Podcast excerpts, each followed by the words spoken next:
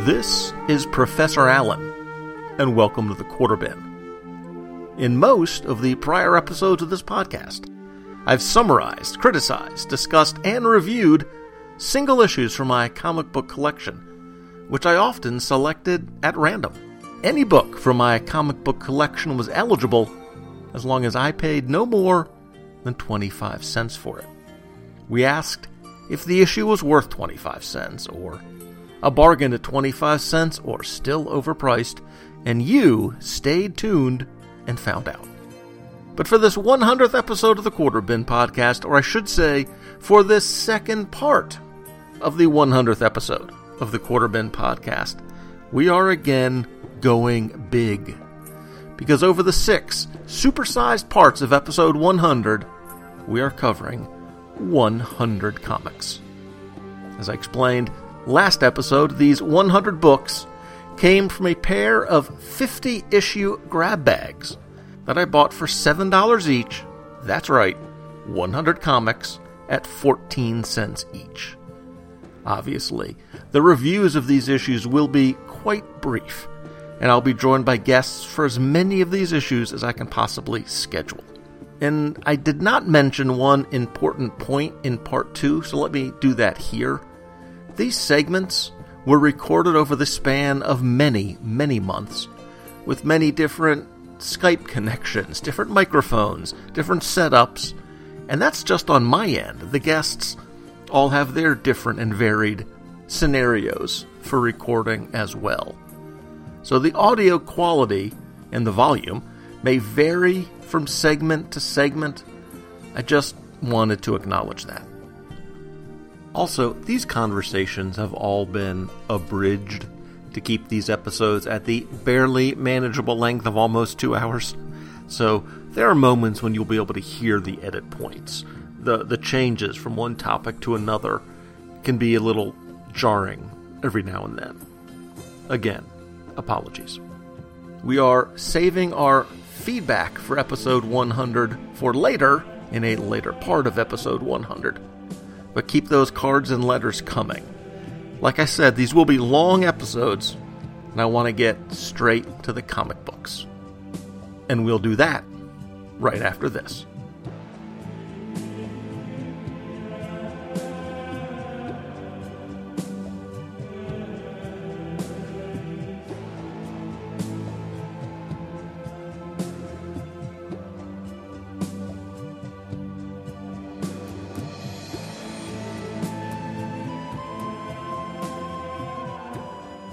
Starting off, we are heading to the old world. Book 18 is Justice League Europe, number 7. DC Comics, cover dated October 1989. And joining me for this, in the shortest distance Skype call I think I've ever done, sitting less than two miles from me as the crow flies, it's my buddy Terry Colucci. It's a pleasure to be here. Welcome to the show. Thank you. Can we say this is your podcast debut? This is my podcast debut. Know that you're a fan of a lot of DC books from this era, including some Justice Leagues. If I remember right, you had this book in your collection. That is correct, Alan. Uh, actually, we had a conversation in person not too long ago about uh, when your golden age was. And for mm-hmm. me, this book hits me right at my golden age at when I was 12 years old. So you would have bought this right off the shelves. My father was with the Air Force, so I was uh, deployed uh, overseas. We were stationed in England at the time, and it was at Stars and Stripes, is what it was called. It's just a, a little a little bookstore. They had newspapers and newsstand only comics. So I missed out on quite a bit. And actually, that's what makes this book so great for me is you've got a lot of these characters in here that you didn't, you know, they had their own solo books, but you know the newsstand that I was at didn't carry them. So this was the only time I got to see these characters. This was your chance to see a ton of characters. There was a bunch of them that I really was interested in. They would show up every once in a while, like Hawkman and Hawkgirl, but I never got a chance to see them in their solo books. So that was a real treat whenever one of those characters would come along. Now let me let me just say about Power Girl. It wasn't well, until 12, recently. So I think we pretty much know what you're going to say about Power Girl. You know, you've got pencils by Bart Sears, and I kind of feel like he did Power Girl a bit of an injustice. I mean, his pencils are gorgeous, don't get me wrong, but he does kind of make her look like Paul Stanley from Kiss. Um, she does have very 80s hair. She has very 80s hair. That is that is correct. Just to kind of talk a little bit about some of the other characters in this book, you've got Captain Atom. Uh, he's an Air Force guy that kind of uh, hey, rang with me a little bit. You've got Crimson Fox, who's kind of an interesting character. You got Metamorpho, who's you know really cool. You know, and those are all the guys on the Europe team, and then you got the guest stars with the Justice League of America with Martian Manhunter and Batman and Guy Gardner and Booster and Beetle. It's everybody. You got Doctor Fate on top of that, who you know just shows up randomly and now is is apparently a woman. I didn't get the Doctor Fate book, so I didn't see what was going on in that series. But that go. was really interesting to me. This is how you learn. Yeah. This was the first crossover between the JLA and the JLE, or at least I guess under this title. And in the story, we've got the JLE is trying to contain a horde of vampires because we're in Eastern Europe, and that's where vampires are from. We've got uh, Batman and, and Ralph doing some detective work. We've got Dr. Fate and the Spectre having a chat. And then they end up shooting out of our dimension. And then that leaves behind the Gray Man. He, like everybody, just wants to rule the world. well, who doesn't want to rule the world, Alan? I mean, really. I love Batman and Elongated Man working together because even though they are have slightly different approaches to life, they are both pretty good detectives. You see this uh, through some of their interactions that that elongated man is actually he's got a bit of a, a of a jealousy when yeah. it comes to Batman's detective skills. Like he he really feels like he's got part of his identity is tied up in that. Mm-hmm. So overall, yeah. quick thoughts. If you lost this book out of your collection, I'm not saying if I stole it, but and then you saw it for 25 cents, would you buy it back? Is it worth a quarter? Absolutely, it was worth it. Like I said, every single panel, just about, you've got a different superhero doing something. You know, different sets are interacting with different people. There's a lot of that Keith Giffen text. So it's not something you just whip through pretty quickly. It's it it takes some time. That's all right. Yep. Although I gotta say, for my personal taste, there wasn't enough Guy Gardner screen time. Um, that just yeah, tells I'm, us I'm, a lot about you. I got to tell you, Alan Guy Gardner is probably my favorite character. I really enjoyed him because I felt like he was real. If you got the most powerful weapon in the universe on your finger, maybe, just maybe, you're going to use that power to your advantage from time to time. Just on it, and yes. do some cool things. You know, and he just wants to get some respect. That was one of the things that really drew me to the JLA book uh, was because he got a lot of a lot of time, a lot of character development there, and uh, just watching the interactions that he had with people. He says the things that we would say, and uh, I mean, I didn't I didn't care for his personality, but I liked that he existed. He was a good foil for everybody else. I mean, they had that that storyline in, in JLA where Batman knocked him out with one punch, and that was great. Well, I agree with you on this one. It's had a lot of characters a lot of good interactions, some legitimately funny moments that you expect, and it had vampires. I don't know if we mentioned it, but they're vampires. It does have vampires in it, and in the second half of this, because this is only the first half of the story, uh, you come to find out that it's, you know, it, it's not the vampires as we oh, understand it. They've, they've on, undergone some kind of chemical transmutation. Well, even with that letdown, I agree. This is still worth a quarter. All right. Well, I'd even pay two quarters. Uh, well, hey, now, watch your mouth. Yeah. We don't talk hey, like that now. Here. Well, Terry, it's great to have you make your podcast debut here. Thanks for joining me to talk some JLE. It's my pleasure, Alan. I'll talk Justice League Europe anytime.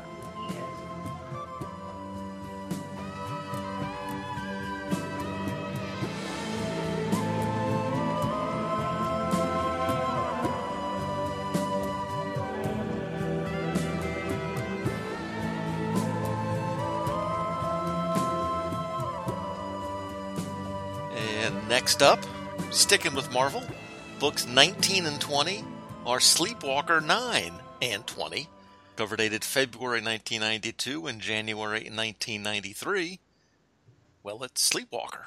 That means it's Chris Tyler. Hey, Professor. How are you? I'm sleepy. Perfect. that is perfect. Hey, if anything will get me out of bed, it's it's this comic book. Because you are, as we hinted, a big fan of Sleepwalker. The big fan of Sleepwalker. I am the big fan, and it's not just because of my weight.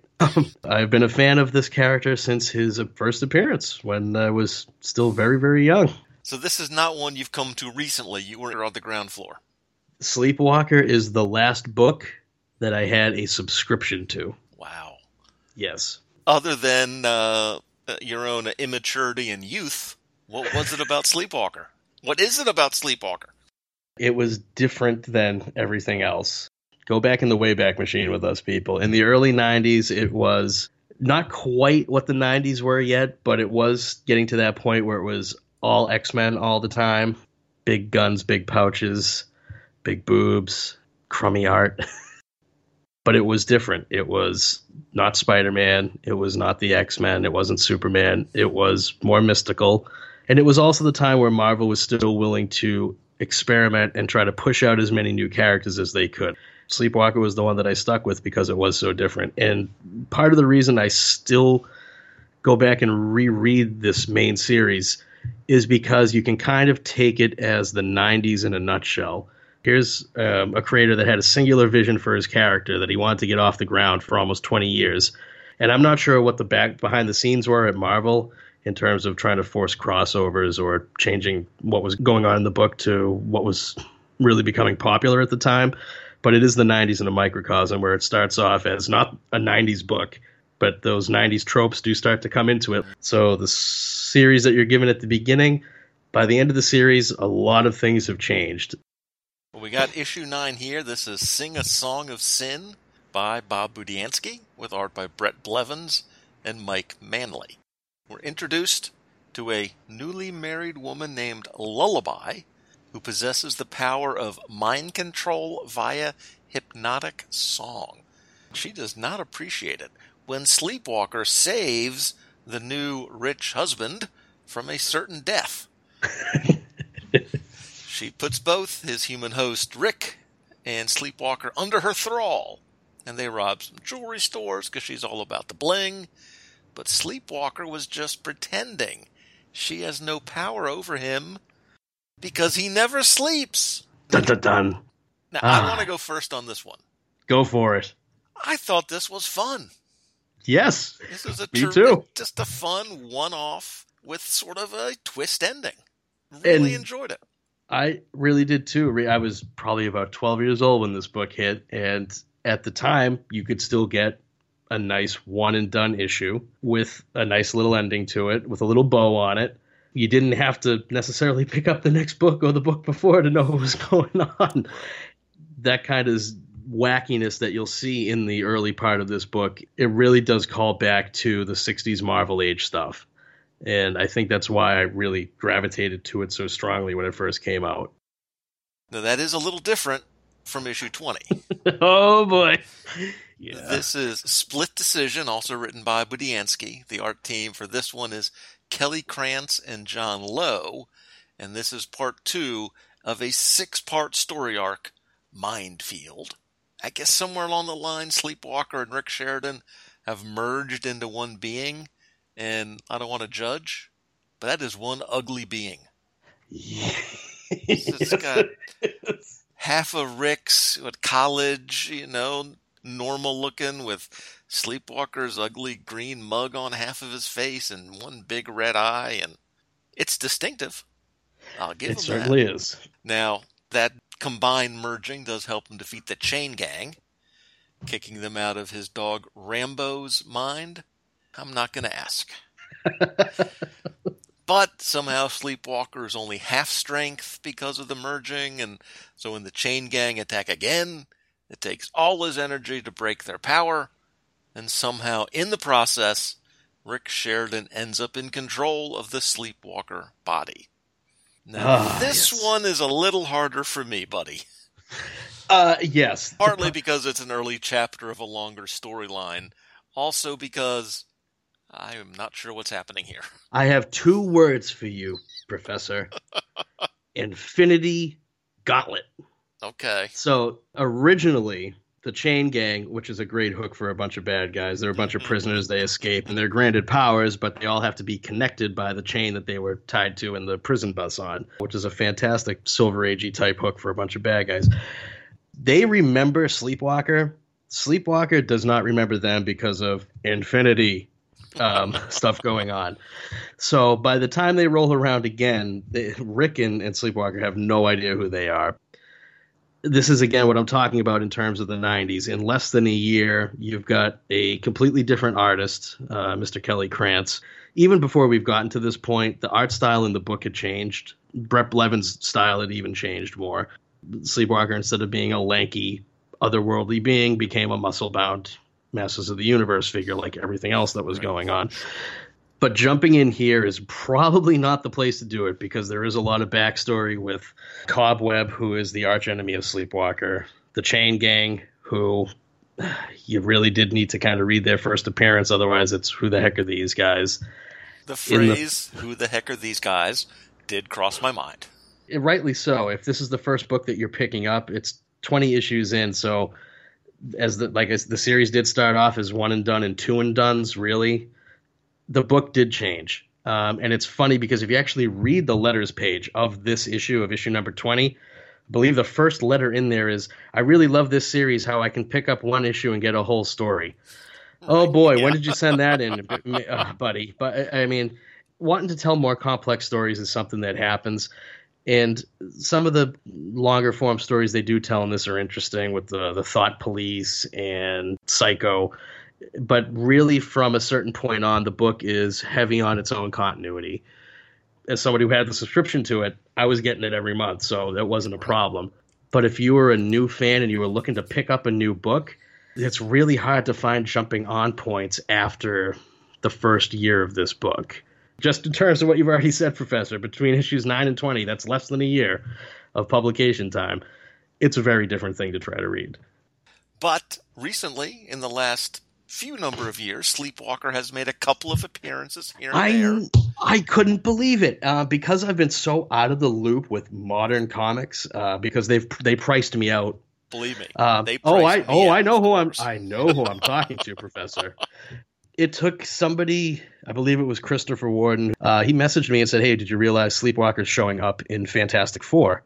And this was the end of the Fantastic right, Four since right. Marvel's decided to be petty and childish.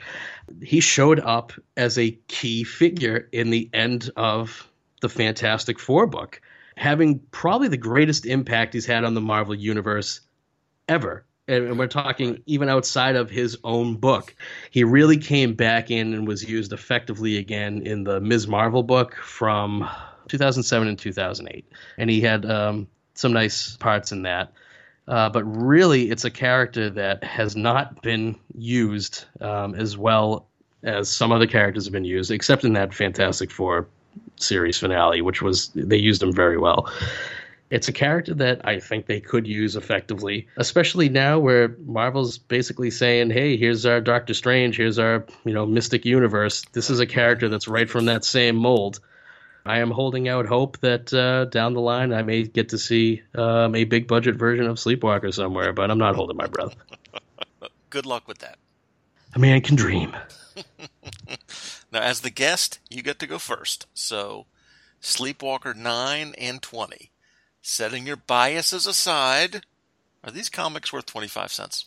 Number nine is definitely worth 25 cents. It's a fun read. You'll enjoy it.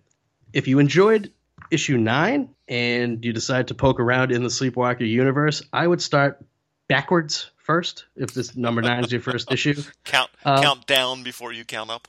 That first year of Sleepwalker does kind of set the tone to the longer form stories that it does end up going into later on. If you enjoy the character, and you want to experience the 90s in microcosm, then number 20 is also definitely worth 25 cents. Let's be honest, there's books that come out now for six, five, four, three dollars that aren't worth right. the paper that they're printed on. if you can get some old school 90s Marvel comic books for a quarter a piece, it's definitely worth it. These are all over the cheap ends. Totally yeah. agree that number nine is a steal. Number nine is a steal you know, I'd, I'd, I'd, hesitated recommending 20 on its own, but if you could get most of that arc, mate, you know, it's what, 19 through 24? You You'd pick up four or five of those. You'd need to start earlier, and then you can get Yeah. issue twenty-five, which has got the gimmick cover. Of yeah, course nineties does. in microcosm. I was excited when number twenty-five came in the mail. I was very happy.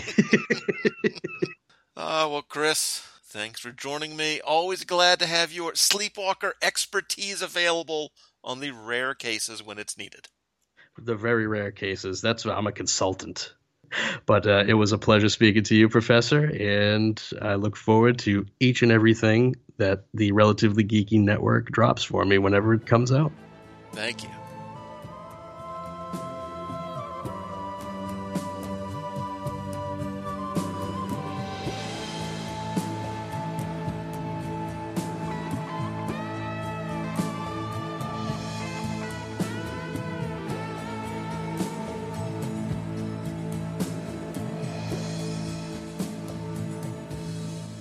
Next up, Let's Get Small.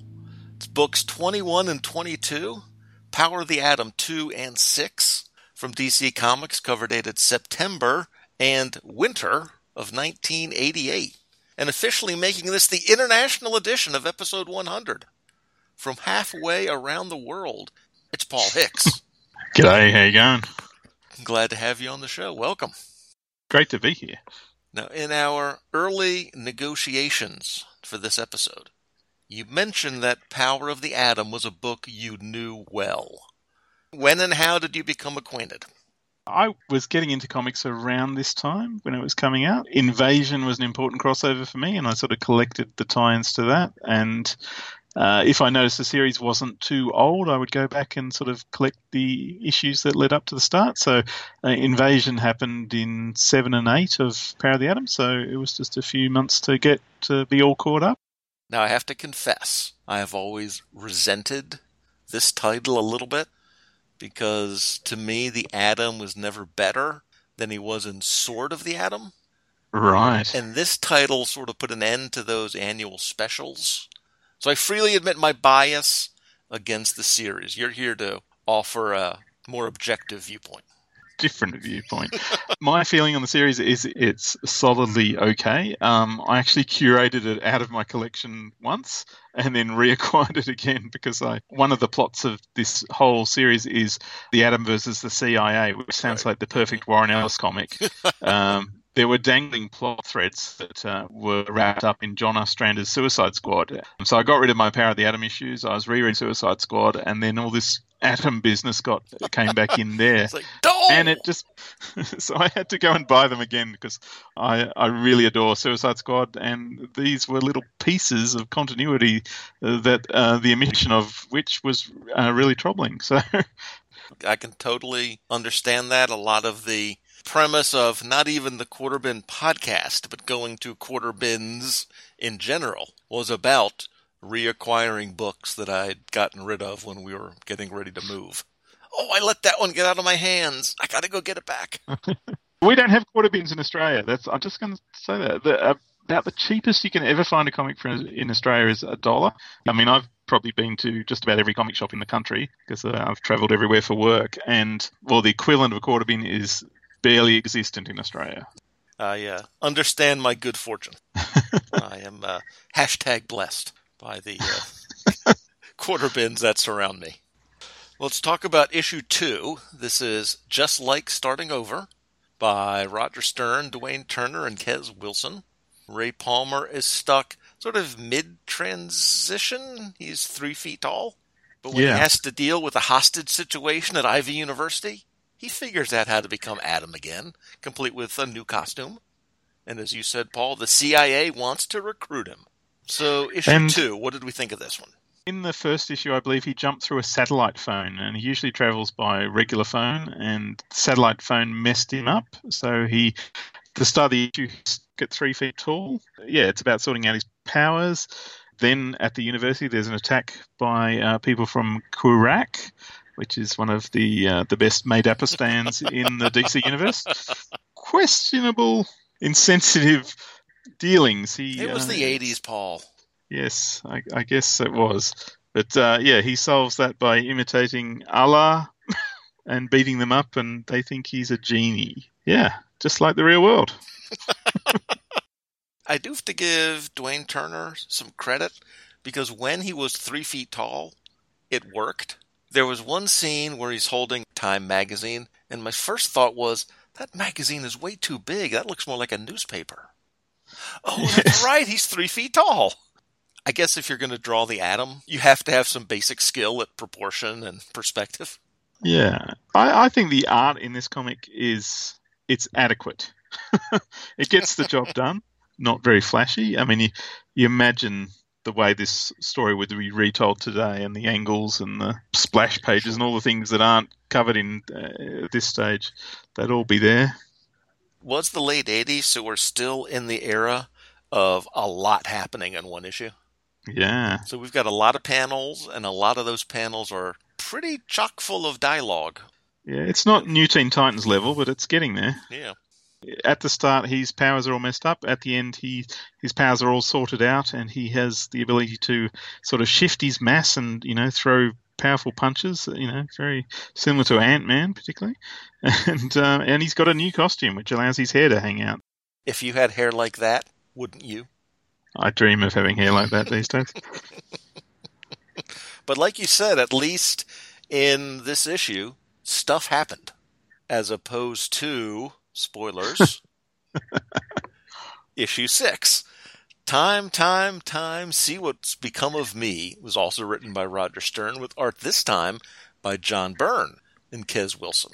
At this point, Ray's secret identity is out in the open, and the CIA is shadowing his every move. Chronos manages to spirit him away and hooks him up to a machine that recounts much of the Atom's past. But we learn that his old enemy has in fact stolen him so that they can work together fighting off invasion. now, I don't know how much American TV gets over to your neck of the woods, Paul, or if Australian TV does this as well, but you are familiar with the concept of the clip show? Yeah, I've watched the Brady Bunch. I've watched um, Happy Days. I've watched Good Times. I've watched many of your American shows. Um, Australia's sort of got the top American shows and the top British shows, and we sort of had the we were the perfect intersection of that. Not bad. And then we, yeah, and then we had our fairly terrible local shows as well to, to watch. So the idea of the clip show, basically recounting past stuff that's happened. That's pretty much what this one was, or is that again my uh, sword of the atom bias showing here? From my perspective, I hadn't seen all this stuff happen in the original clips, so seeing it all gathered together here That's probably fair. had a bit more That's fair. appeal for me. Chronos, he's he's an interesting guy. He's uh, looks like Richard Nis- Nixon. I mean, I like the idea that he got sent back in time and sort of cobbled together pieces of technology that would shoot him forward a couple of millennia or a couple of centuries.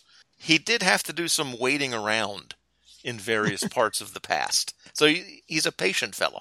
And a few writers in the DC universe remembered that he was stuck back in time, and he would show up every now and again, like in when Superman went back in time, in Mm. time and time again. Right. He uh, encountered Chronos there, and he rocks the safety goggles. That is an interesting design element. And uh, no matter what the costume is, it does have an hourglass on it. So he's living into his gimmick. That's what a good villain should do. It's funny though. I mean, this is John Byrne but it it doesn't strike me as John Byrne until every now and again you see a character that's just so John Byrne in the design, like a very severe-looking woman on page eighteen. Right. It's- oh, whoa, yes. But uh, yeah, you're right. This is not as successful a self-contained story as uh, issue two was. It, you could say stuff happens, but it's it's just stuff being remembered.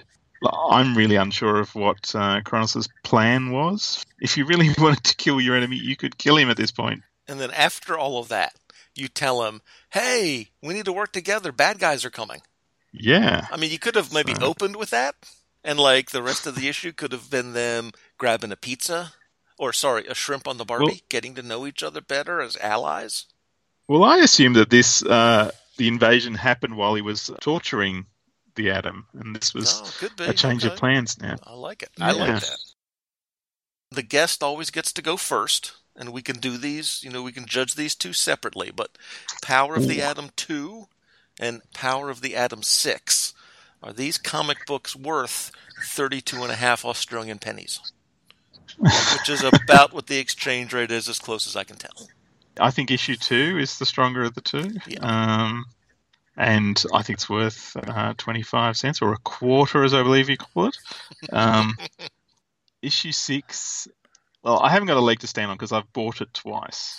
so, I bought it at cover price once and um, I rebought it in a batch on eBay at some point. So, uh, you know, obviously I can't honestly say that it's not worth 25 cents because it is worth more than that to me. Do see a decent number of issues from this title in cheap bins. And number two, definitely worth a quarter. I hesitate recommending number six just like on its own.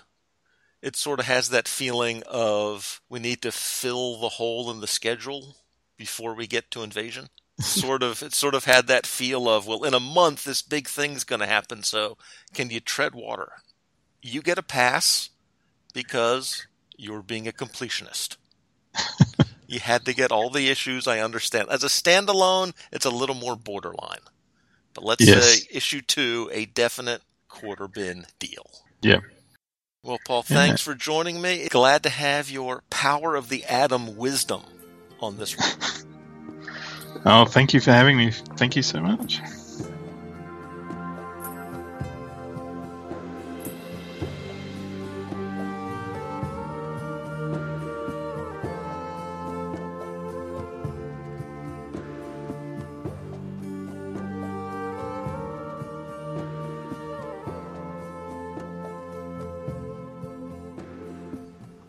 Remember that these grab bags of comics that I had have a visible book at each end, the most modern books and likely the most marketable books. So I picked up the two packs that had the best looking books at the ends, and one of those comics is this one.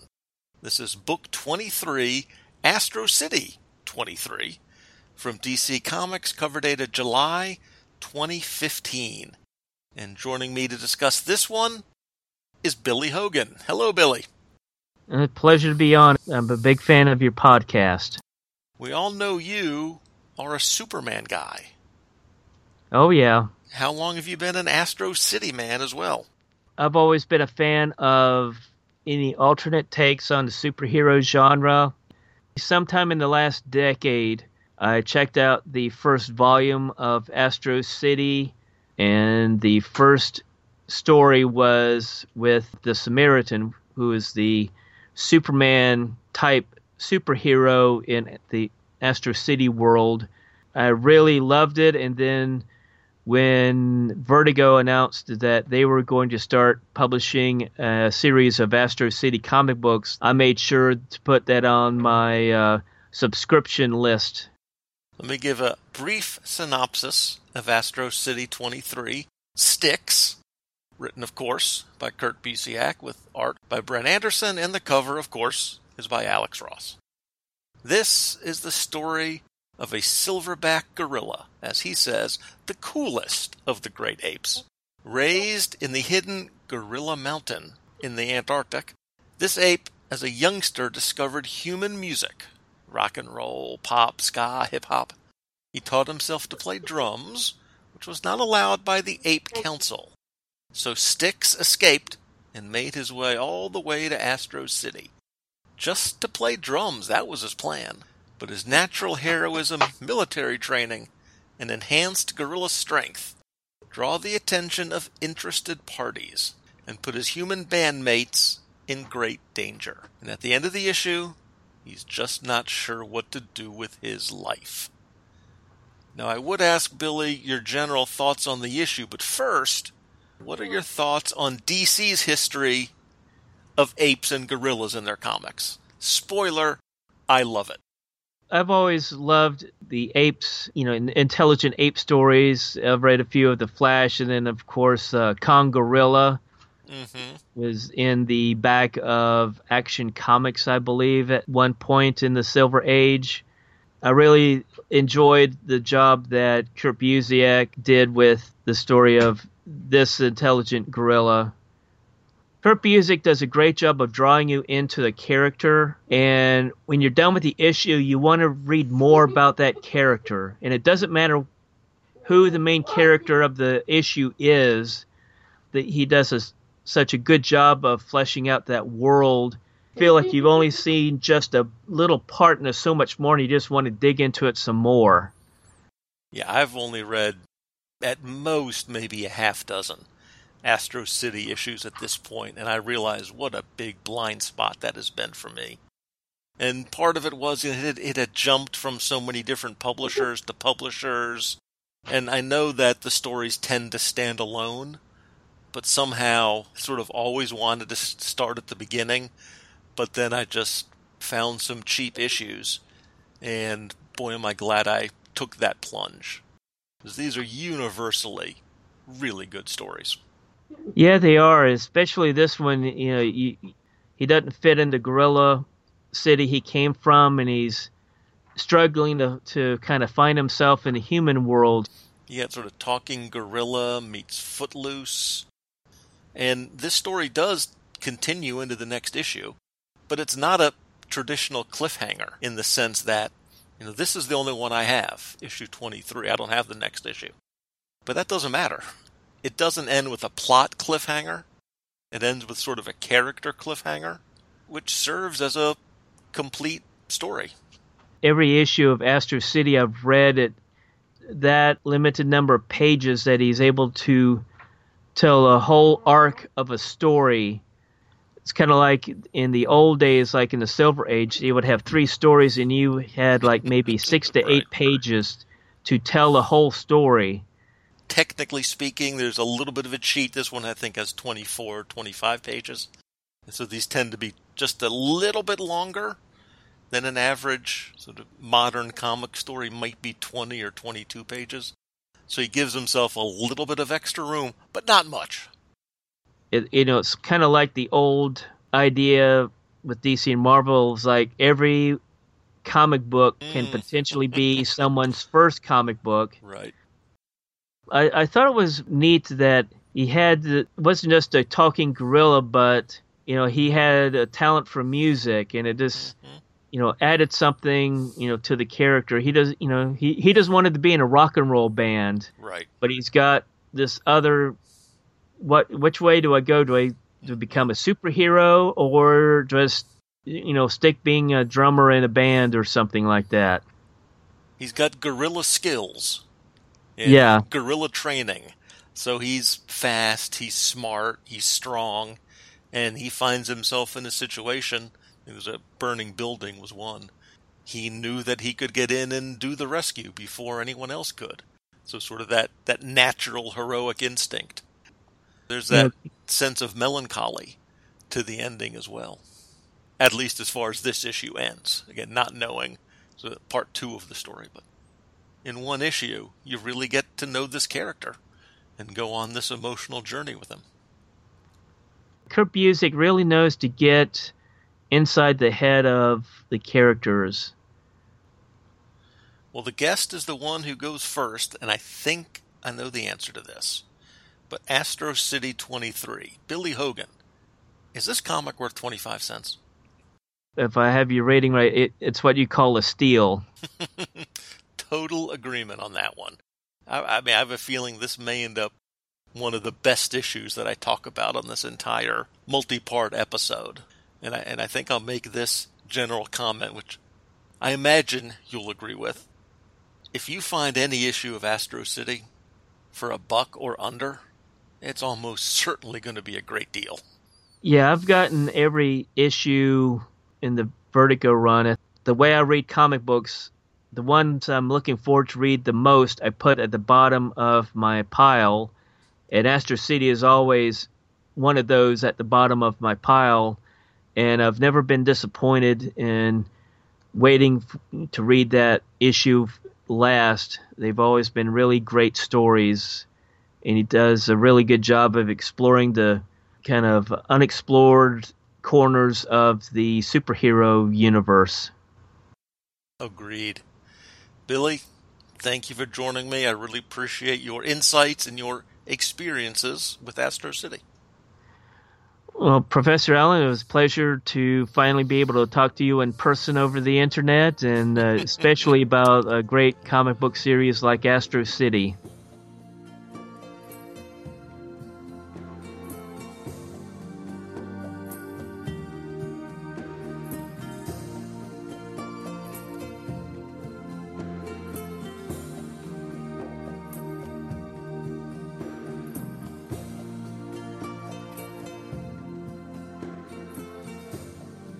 Next up, back to Marvel and back to the 1990s. Books 24, 25, and 26. It's Deathlok 5, 16, and 26. Cover dated various months in 1991, 92, and 93. And joining me to discuss these is the great Kansan, Greg Arujo. Hello. Welcome to episode 100. Well, thank you. I take it that the paperwork came in my exclusive contract with Ryan Daly. You don't know how much I had to pay him. I, I hope I end up being worth it. Well, we're looking at some Deathlok this morning. And yes. what is your broad experience with and general thoughts on Deathlok? I like the idea of Deathlok. I like the idea of a cybernetic hero. My exposure to him was in a issue of Marvel Team Up. Spider Man was transported into the future and had to deal with uh, Deathlok and some roving gangs, as I recall. It's been a little while since I've read that story, but I like the look of the character and I like the interaction between Deathlok and the computer inside of his head. And then I remember, thanks to the, the miracle of the spinner rack, I really didn't encounter him much. I couldn't find any comics with him in it. Um, yeah. I've gone back a little bit and read Dwayne McDuffie's run, mm-hmm. and right. I really like the concept of it. I really wish Marvel Unlimited would have it on their service. Yeah, for me, it's pretty much these three issues and Agents of S.H.I.E.L.D. on TV. yes, I did try watching Agents of Shield. It just never clicked for me, but I know that he made the made an appearance on there. I may have read one or two other issues along the way, or, or like you said, him appearing as a guest. I think he works well as a guest. I don't know if he works Mhm. well as a lead. Well, we do have three issues to chat about. The first two were from that Dwayne McDuffie run. The third was by Gregory Wright, and they all have different art teams. Yes. We'll do a quick summary of Deathlok 5, which wraps up a four issue arc. Got Deathlok and his superpowered allies who battle Mechadoom and his Doombots. I was rooting for the Doombots. Ultron is involved also, and we have lots of cybernetic characters musing on cybernetics and humanity and all that. And that's really the overall theme. The decision on which of the villains to kill is left up to Deathlok, and he ends up choosing none of them. You know, I like the idea of a Doombot gaining sentience and Mhm. was desperately afraid of losing his individuality. I don't know if that's happened previous to that, but I think it's a nice hook. I love how Deathlok just steadfast adherence to his principles. Yes. He will not kill. He won't take the easy way out and just destroy Mechadoom.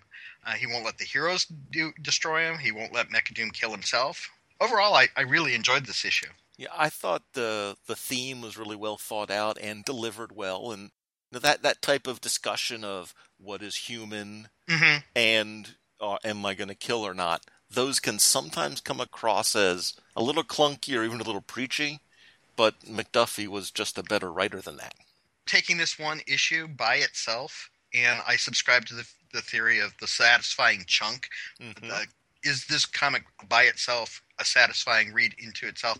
I didn't need to read the first parts of this this story arc. He got gets you up to Exactly. speed right away, Yeah. and it doesn't feel. Sometimes when they do the recap, it feels clunky and intrusive. I think it kind of flows in nicely, and you're brought up to speed pretty quickly.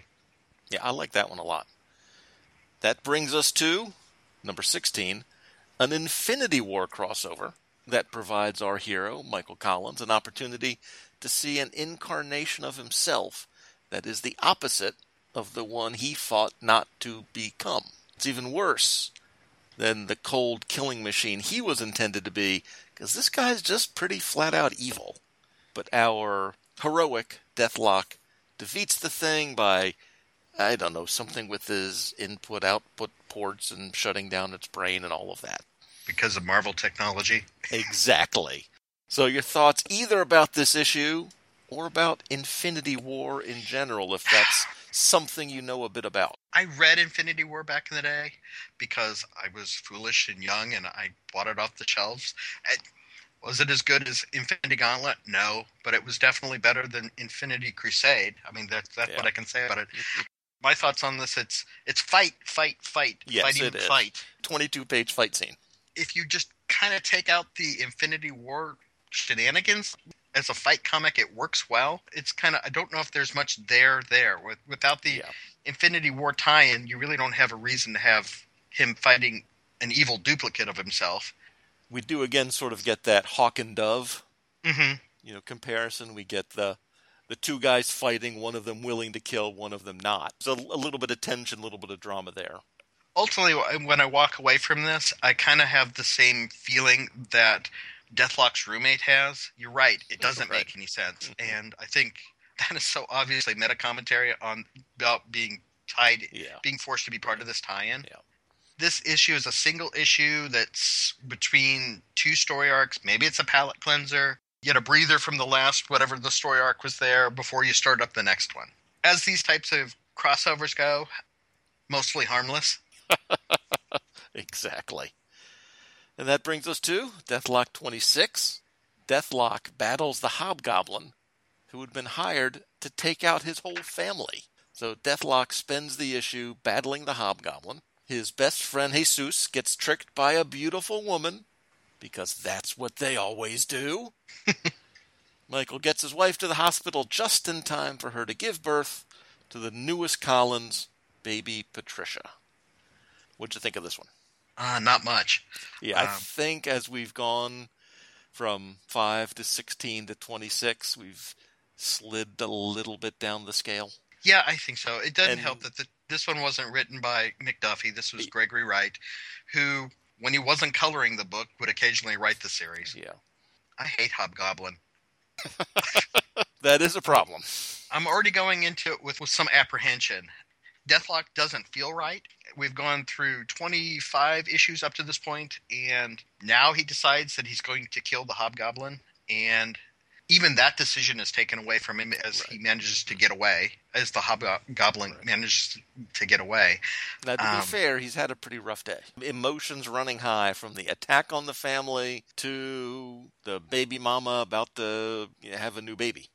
The wife going into labor in the middle of the battle so cliched.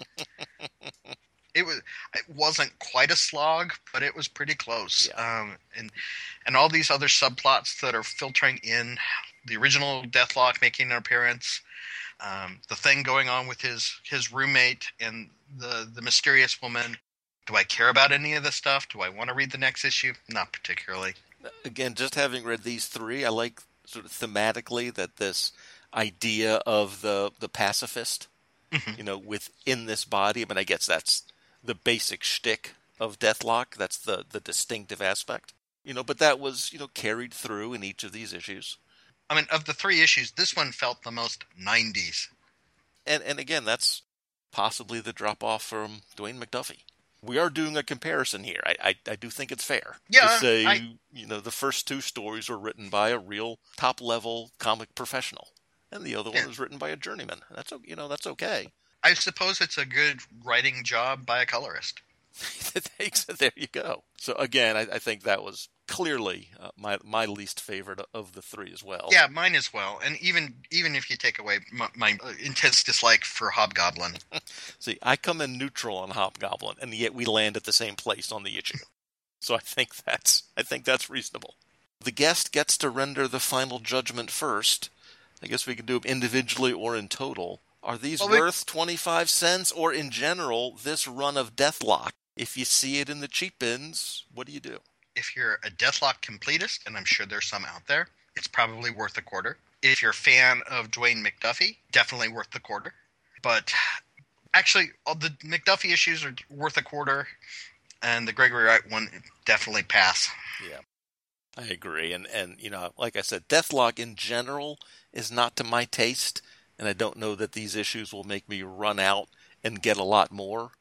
But again, the early part of the run, I'll admit, those ones did surprise me. You know, if I can get the rest of that four part storyline or some other standalones or arcs within those first dozen issues or so, I'd definitely be tempted. and the original miniseries is worth getting. Um, Yes, I've, I've heard that as well. The, the earlier issues definitely make me want to reassess my initial feelings about the character. And you've reassessed your feelings on Hobgoblin? No, he can stay in the quarter bin. Well, thank you for joining me, Greg. Really appreciate it. Well, thank you for uh, for having me.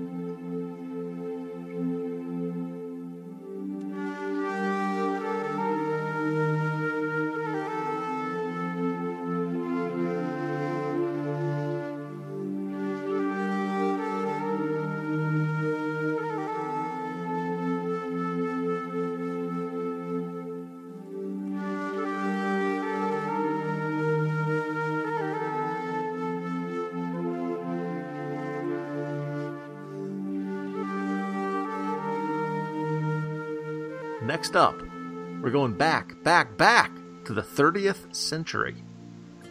Book 27, Legion of Superheroes 43 from DC Comics, cover dated February 1988, and it's also, and this is important, Millennium Week 6.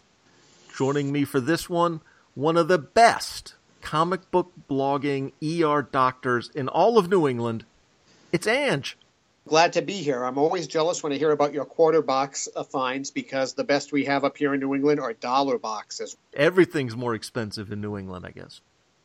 that is true.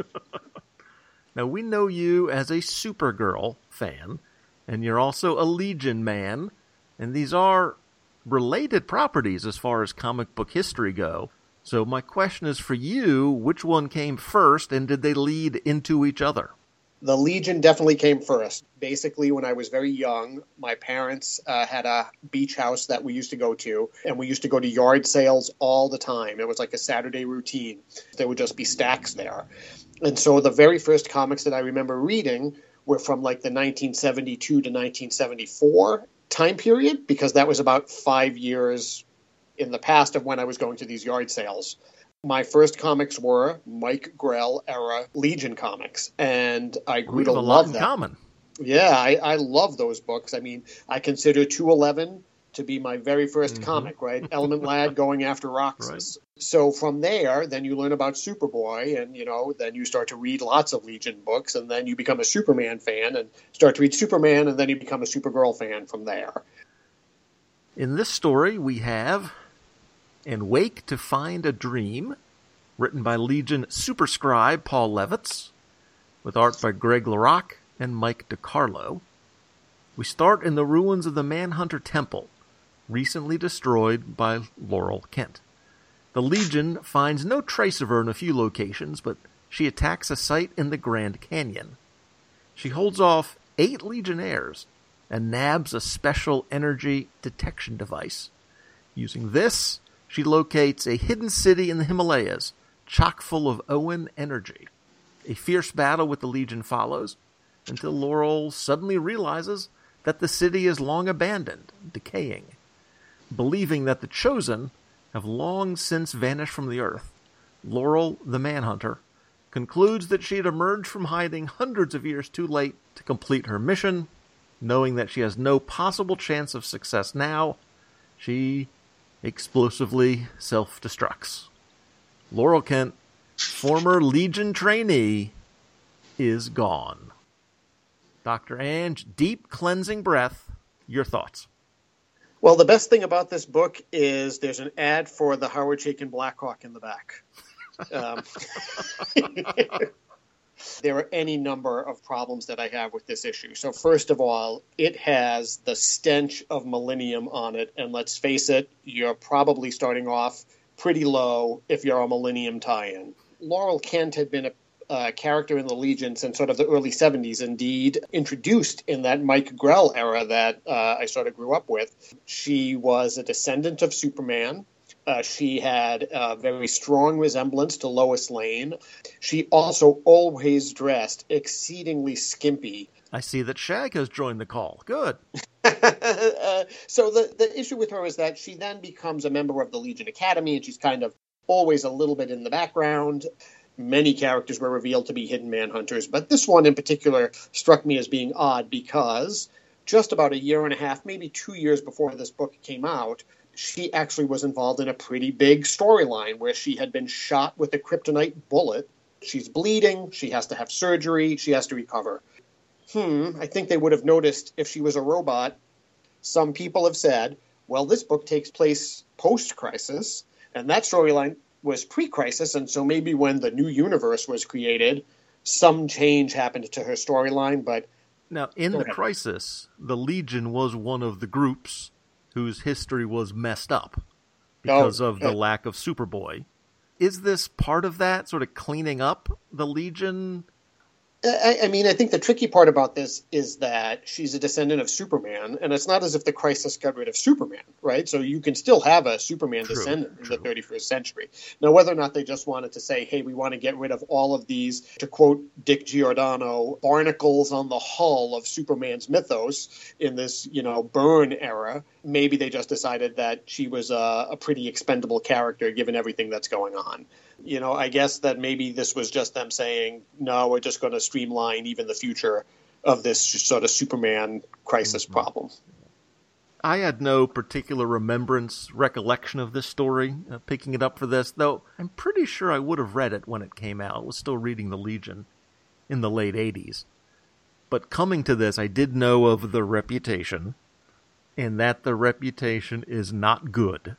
But even yeah. then, you know, even coming in with low expectations, it's just sort of a dud of a story. This particular story is a little bit nonsensical. She blows up the temple, she blows up the Grand Canyon. They created this city that she goes to at the end. I mean, that's the part that gets me like, how much lead time did they need to do this? Brainiac 5 says, This city we fabricated and irradiated to trick Laurel into believing it had once been the home of her immortals. So they built a city? if she didn't blow herself up, boy, that was a lot of work for no reason. What would have been their preferred endgame? Yeah, I, I don't. It's uh, that's never explained or never. It's hard to make sense of that. But then to have her blow herself up is sort of like, boy, what a waste, even of this minor little character. They could have gone the seven of nine route of trying to really bring her back from this manhunter existence that she'd had she could have said, It's clear that whatever I was supposed to do is meaningless now. Now I can carve my own life. I don't know. I kind of always liked the character of Laurel Kent. Again, I'm Superman family sort of a person, so the idea that somebody was still kicking around at this time I thought was always intriguing. And so even though she was a super minor character, this just sort of seemed like a waste of some potential. And... Even if you kept her as a manhunter it's interesting that they decide they bury her robot parts in this place yeah. and they make a headstone that they put Laurel Kent on because they said, you know, she lived most of her life as this person and so, you know, we should bury her as that. But this is, you know, on a mountainside in the Himalayas, this isn't something people are going to find. Well, this is not going to be a spoiler to everyone, but the guest always gets to go first. Was this thing worth 25 cents? you know, the sad thing is I paid a buck 75 for it back in 1988. so um, I would say no, this was definitely not a quarter box treasure. This is a pretty bad story. I don't know if I would have gotten this in the 25 cent box, read all of those subplots, and said, This is the book I want to come back to, because yeah. um, this main story is just pretty lousy. Yeah, I agree. I, I, guess if you're a Legion completionist, or for some reason, who knows why, a Millennium completionist, does that person even exist? I can't believe that person exists. Other than that, I really can't see a reason to pluck this one, at least by itself, out of the cheap bins. The thing about the Legion is that there are plenty of their books from the late 80s on up in cheap bins, in quarter bins around here. So I'd recommend pick up some others of their issues, definitely, but maybe leave this one behind. You know, they call this the Baxter series. The majority of the Baxter series by Levitz is really fantastic. So, any other Baxter issue, I would say pick it up and give it a whirl. For the most part, those are of high quality, but mm-hmm. uh, this kind of sticks out. Well, Dr. Ange, thank you for joining me on this one, and I apologize. well, thank you for inviting me. I mean, anytime I get to talk the Legion is a good time. So um, even it's even though it's this issue, I'm happy to do it.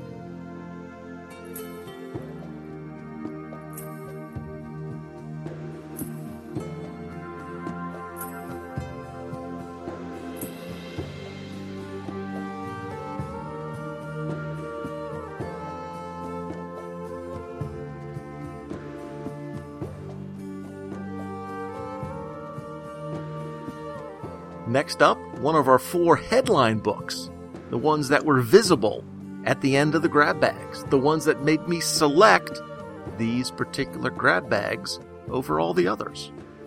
This is book 28, Saga 28 from Image Comics, cover dated May 2015. And in terms of potential guests, there was only one choice for this issue. So welcome to Quarterbin 100, Hope Mullinax. Hi. Glad What's to have you here. Welcome. I never get to talk to about Saga except for with my customers, so it's nice to talk about other people. So I assume you've been reading this from the start. I came in probably right around after book two, book three came out. Um, I started working at a comic book store and I became the assistant manager. And so I've always read like a lot of like Marvel and DC and stuff like that, but I really hadn't branched into any of the independents. So I asked my coworker, I was like, what would be a good independent novel to read? And he was just like, you gotta read Saga. so I got the first book and I read it and just from the opening line, I was hooked. I, I loved everything about it.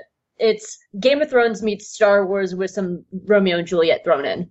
that is Saga in a nutshell. Brian K. Vaughan's writing is so Yes. it's funny and unforgiving and it's easy to shock you where you'll laugh on one page and you literally flip the page and someone dies.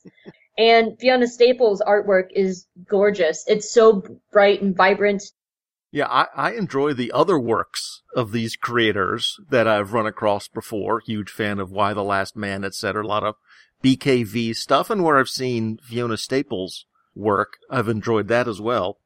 It's probably our best selling trade in our store. Um, if you're a listener, I, I work in a comic book store, like I said. Well, what we have here, this story is chapter 28, written, as we said, by Brian K. Vaughan with art by Fiona Staples. And it's pretty hard to synopsize being one chapter of a long saga, but I can give the theme, which is that war is harder on women than it is on men, but regardless of sex, everyone loses something in a war. And the first casualty of that is always the truth and this theme is demonstrated at the end of the issue in the death of Yuma. Your thoughts, Hope? This issue very prominently features the majority of the female cast at the Mhm. time of this. This was a really good example about how crazy Saga is. Is mm-hmm. because here's Yuma, she's this drug dealer, and she literally gets herself high to save everybody's life. That's a crazy, mm-hmm. crazy ass ending. And I, I think it's really interesting that this the very first line of this issue is, and that's what abortion is. Hmm. because that is kind of what war is as well. It's sort of about like on a general level, groups of people who really don't have a say in the atrocities around them. War is kind of this death of a lot of things, not just the Mhm. truth, but also physical deaths, um, emotional deaths, separations, uh, destructions of families. I mean, just look at our our history. I mean, Mhm. this might sound a little harsh, but like look at World War II. Hitler tried to literally abort an entire race of people Mhm. And just Mhm. destroy them and end them right there without their say or consent. Yuma made a choice that not a lot of characters in this in this series gets. She got to choose her own death. Mhm. Right. That doesn't always happen. For a story first person like me, I want to get the plot figured out. You know, jumping right into the middle of a story like this is obviously tough. hmm the beauty of the language, the beauty of the art really drew me in. And it wasn't really what I expected because all I knew was this, you know, sort of big picture concept as you proposed it. And this one did not feature who I thought were the main characters. No, this this is definitely more of a Mhm. secondary book. Yeah, but that, Um, but that didn't matter because it was a really good read anyway. This issue definitely had an ending. There is that to say for it as well. where Saga gets really interesting is when people start switching sides. Like Prince Robot is traveling with them in this issue, but he's actually started off the story uh, hunting them, and they got him on his on their side, sort of. sort of. He's still kind of like a gray character. It's just a brilliant book. I definitely suggest starting at the beginning because Sure. the, the first issue, uh, the first volume's only nine ninety nine. One extra thing I liked about this is that it ended with a four page letter page. I was really sad because a lot of times people add their own artwork and cosplays in this, and they'll feature them in the letter page. So I was really sad that Mm, there was oh, no okay. artwork or, or cosplays in this. Sometimes Brian answers it, sometimes Fiona Mhm, answers it, mhm. sometimes both of them answer it. That's great. But I, I kind of wish they had some of the artwork and the cosplays like they do a lot of times, and I was very sad to see that that wasn't in there. Sort of an unfair question because I got this as part of a grab bag. That's how I got it so cheap. Obviously, we found some saga for a quarter. We would snap them right up. I, it would only be in a quarter bin if it was damaged. So yeah, it was a mistake. Yeah. I, I think a first printing of the first issue is a couple hundred dollars. but if you can find anything, anything from Saga, pick it up. Top quality stuff. And pick it up from your local comic book store. Well, Hope, thank you for sharing your fandom and excitement for this title with us. Oh, thank you. Thank you for having me on. I this is really great.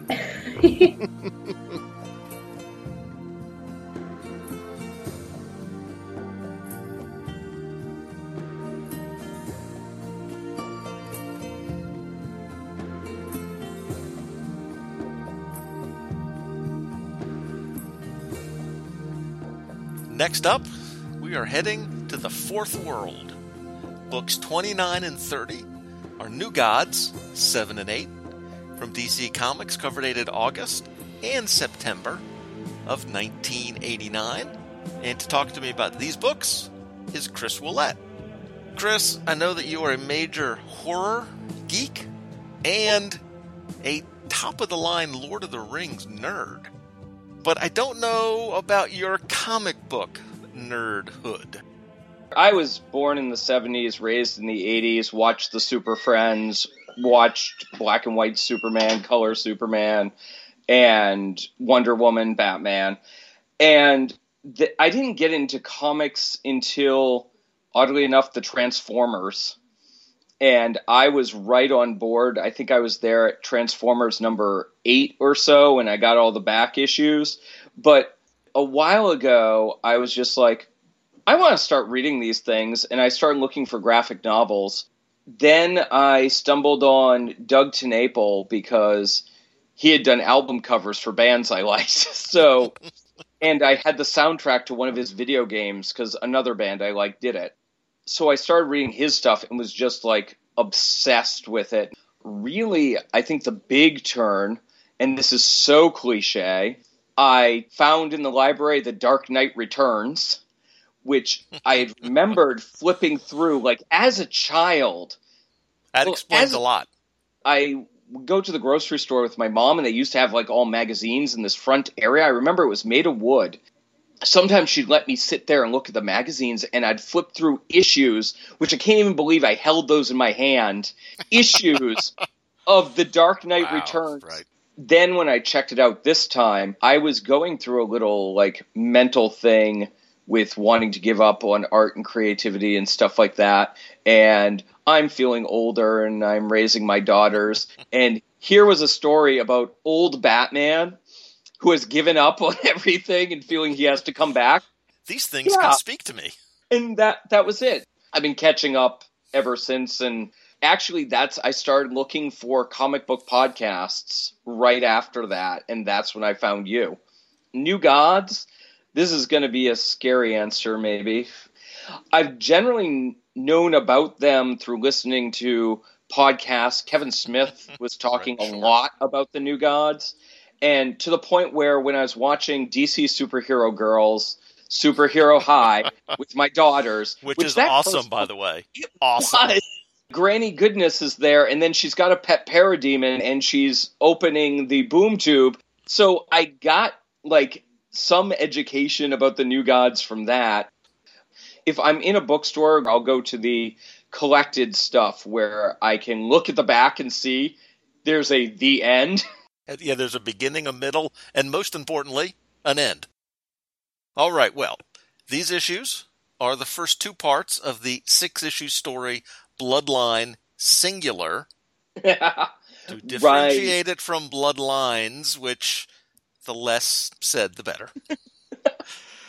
These books are produced by Mark Evanier, Paris Cullins, and Willie Blyberg. We're going to run the synopses for the two issues together because it is telling one continuous story. So we have Orion making an incognito pilgrimage into the depths of the Armagetto in his search for Section Zero. His goal is to free his mother, Tigra. As Orion searches the underground, he learns that he may have more in common with the dregs of Apokolips than he wants or can stand. Darkseid becomes aware of Orion's presence and sends Kalibak to hunt him down. Lightray is sent to Apokolips by Highfather to find Orion. Orion battles Tyrus and Tracker and discovers the hidden location of the Hunger Dogs. But he finds the resistance group less than willing to help him, lest they be discovered by Darkseid. Now, there is a lot going on in these issues, Christopher. Even for someone really familiar with the characters and the world. so, on a scale of 1 to 10, how lost were you? I did have to pay a lot of attention. I actually wondered if I was think giving more credit to the dialogue that I would have thought was clunky if I knew who these people were, but the little aside saying like I am this guy, it really helped. There you go. The art seems a little mushy in the beginning, but I think it's supposed to be like I like mm-hmm. it. But it made it even more like okay, what's going on? Who are these people? And all the names being just a little off. Kalibak, because I'm mixing him up with the guy from the Tempest, Caliban. Mm-hmm, right. And Loki's in it. And it's right. vaguely Norse, but. Not really, but sort of. These new gods are kind of like. They shuffled the deck on any mythological something or rather. Your instinct is right, because there is, in, in the full backstory, of Apokolips and New Genesis, etc. There there are some very Shakespearean elements. So you catching that is is actually a, uh, an insight. I'm glad I had full one. credit. Full credit yeah. on that one. That was interesting because you've got the two different worlds, and obviously New Genesis and Apokolips You've got the beginning and the end. One of them's nice, one of them's not, but they're going to try to switch kids that part was a little confusing. That yeah, that was part of the original peace treaty. Okay. You're right. Also on the art because this is an original Jack Kirby creation. Okay. From the day, and so all of the artists attempt in one way or another to, I think, adapt their style a little bit to that. So you often will get in New God stories the idea of one artist trying to ape another artist. And so that ah. can sometimes lead to some inconsistencies because they're, they're not necessarily working in their own style. So the important question, and you get to answer it first. Hypothetically, were there quarter bins near you? these issues worth 25 cents? Flipping through them, I wouldn't be like, oh, this looks cool. I'm going to get this. I'd think this looks like something I'd need to know more about having received it and read it, like if I found more of these, I would definitely pick them up for a quarter. It was a fun story and there were neat ideas like yes. When they're arguing about who they're going to s- stick their allegiance to, you get the father guy from New Genesis saying that it can't be an allegiance to a person anymore. It has to be an allegiance to like an ideal and a creed. I thought that that was a really complex idea, especially for comic books or even just fantasy genre in general. It was neat to see this shade of no, you need to decide what you believe and what you're fighting for because this is going to get so weird that you're never going to know who's on your side and who are you supposed to be trusting but if you actually decide on your ideals and decide what you're fighting for then you can fight for that. I thought that was particularly interesting, and that was one of the things that would make me keep going. One area I, I agree with you on in terms of, of these is you, the world is so different, it's so weird, that if you can find a run for cheap, get get enough of it. Yes. then it would definitely be worth the read. One of the comic book stores I frequent just started doing that thing where if they have old runs, they put them together in one bag. Oh, right. So I'm going to talk to them about this one. Great. Well, thanks for joining me, Christopher. Great to have you. Well, thank you.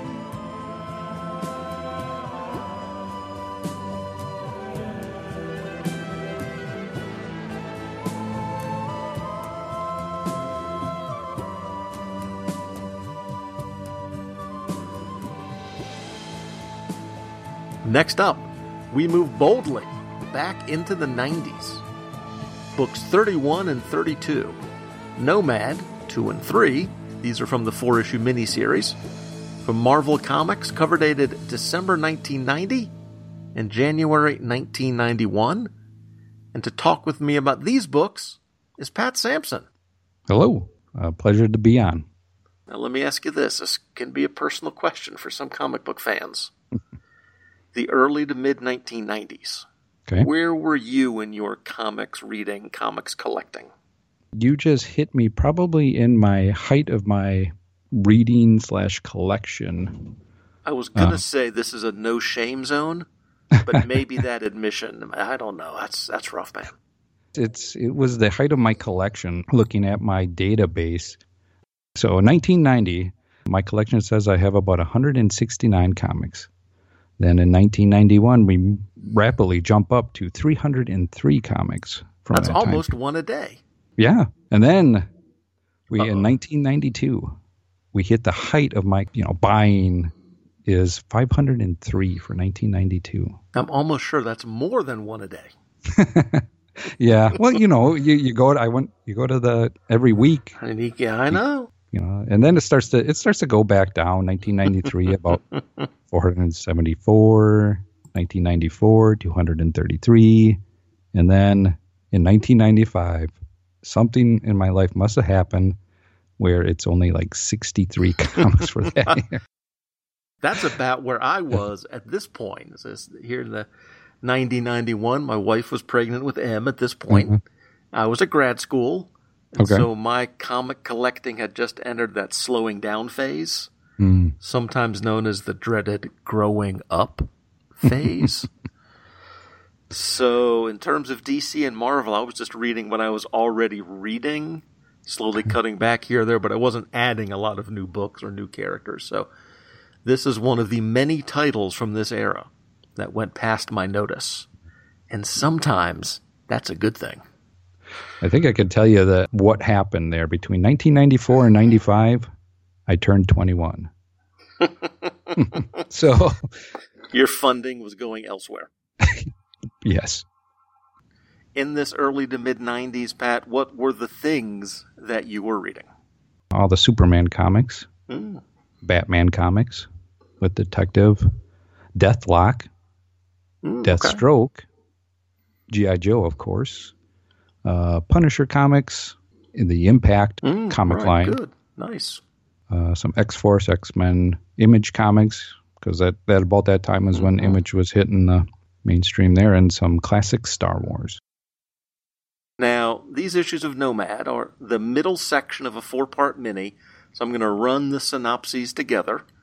We have Cool Cats and Crybabies and The Wild Horses, both written by Fabian Nicieza, with art by James Fry III and Mark McKenna. After waking up from his own suspended animation, Jack Monroe, the 1950s era Bucky, now Nomad, finds himself fighting his own one man drug war. We start issue two in Kentucky in the middle of a family drama between a strong willed horse breeder and his drug addicted daughter. Nomad follows the drugs for guns trail to Minneapolis, where he gets caught between a teenage prostitute and her pimp. And a shadowy government group has kept tabs on him all the while and at the end of issue three, they decide to bring Nomad in with the help of Captain America. Your thoughts, Pat? Well, I think this would probably be my second taste of Nomad at this time. I didn't know what I was getting into when I signed said I would do this for you. No takebacks now. Sorry, man. uh, and not knowing uh, really what was happening uh, in the first story, but you kind of, I learned a little bit more of that in the third book, in the third issue hmm of what the actual story was going on. It was the '90s, wasn't it? Yes, yes. It's This just guy- got it's got some of those trappings. it's got the gritty just for the sake of being gritty. Yes, Let's go teenage prostitute and drug addicted this and corrupt that. and he's this guy's a ladies' man, all the way with his Fabio haircut and muscles bulging everywhere, and, sun, And the- these really cool sunglasses. And we didn't even mention the baby, Yes, but he's got he, he picks up the baby along the way, along the way. Yeah. which is sort of part of the the nomad shtick from this era. and not knowing, I was kind of confused on what his relationship was to Captain America. Um, to give a little bit background, was it in the 50s Mhm. that he was a Bucky, but to some Cap that wasn't a Cap? Yeah, that's the retcon where during that era, another shadowy group of Mm. government officials decided that we needed a Cap and a Bucky, even though Okay. Bucky was dead and Cap was frozen. Ah, okay. So they sort of created these characters. I, I didn't do a lot of research into Nomad because Oh, there's no reason why you should. I'm glad I get the pass for this class then. It's an early 90s book. It's an early Yes. Fabian Nicieza book. And that doesn't always mean good things. It's just, like I say, rough and edgy and gritty. But yeah. no real substance to it. Yeah, it's kind of the uh, had some spy qualities to it, where the group that is trying to track him down. That that was kind of interesting of them being around, Cap knowing about it. That is Yeah. one problem with this, is that I kind of want to read number four Yeah. Just to see how it ends. Yes. And I, I'm- do. And I'm It- not real proud of myself for that. It's no, like- I, I know they tricked me. I know that they know that I know they tricked me, but still they tricked me. yes. I, I think you're. I think you're right. So I, I'm glad I'm not the only one that was kind of thinking. Well, I want to know how this ends now. Now that I've invested, you know, this amount of time in these two issues. Well, you know, we're not here just about investing time. On this episode, Yeah. the guest gets to deliver their verdict first. Oh, okay. So, were these two issues worth 25 cents? I would say yes. Mm. To me, Mhm. 25 cents. Well, yes, in that I I want to know more about the story hmm or how it ends, but but part of me says no. Part of me says someone should have paid me 25 cents to read. it. Is, to me, it, it, it is a mixed verdict. Because Yeah. clear, reading them on their own, I, I guess if you could pick up the whole miniseries for a buck, Sure. if you could get all four for a quarter, that but that's the deal. trick. I'm I'm not sure it's the case with Nomad, but as many people have commented, that is the problem with the cheap bins. hmm You're able to pick up four issues of the six issue arc for a quarter, Yeah. and the other two cost you seven bucks each. you know, you never never quite find the whole story at the price point you want. And this one definitely does have some of that 90s era excess. Yeah. But Or- darn it, I want to find out what happened. I think, I Yeah. think I've got to say, they crossed the threshold. It's got to Yeah. be pretty bad I to think so. not I think be worth a quarter. And I think this one's, I, I think these ones squeak by. I guess uh, maybe we should flip the quarter and see heads or tails One and of make each. that. Which one was better? I kind of think number three was better, though. It has the baby, but number two has I the do. horses. I don't know. But I like three better. Uh, in reading them together, I, I did like three better because it gave me a little more understanding of what was happening. You've convinced me. Issue two, not quite worth a quarter. Issue three, barely worth a quarter. Okay. I- you've I- con- I- you- I'll- I'll you- accept You've that, yeah. convinced me. One's Yeah. worth 24 cents, the other's worth 26 cents. That'll work for me.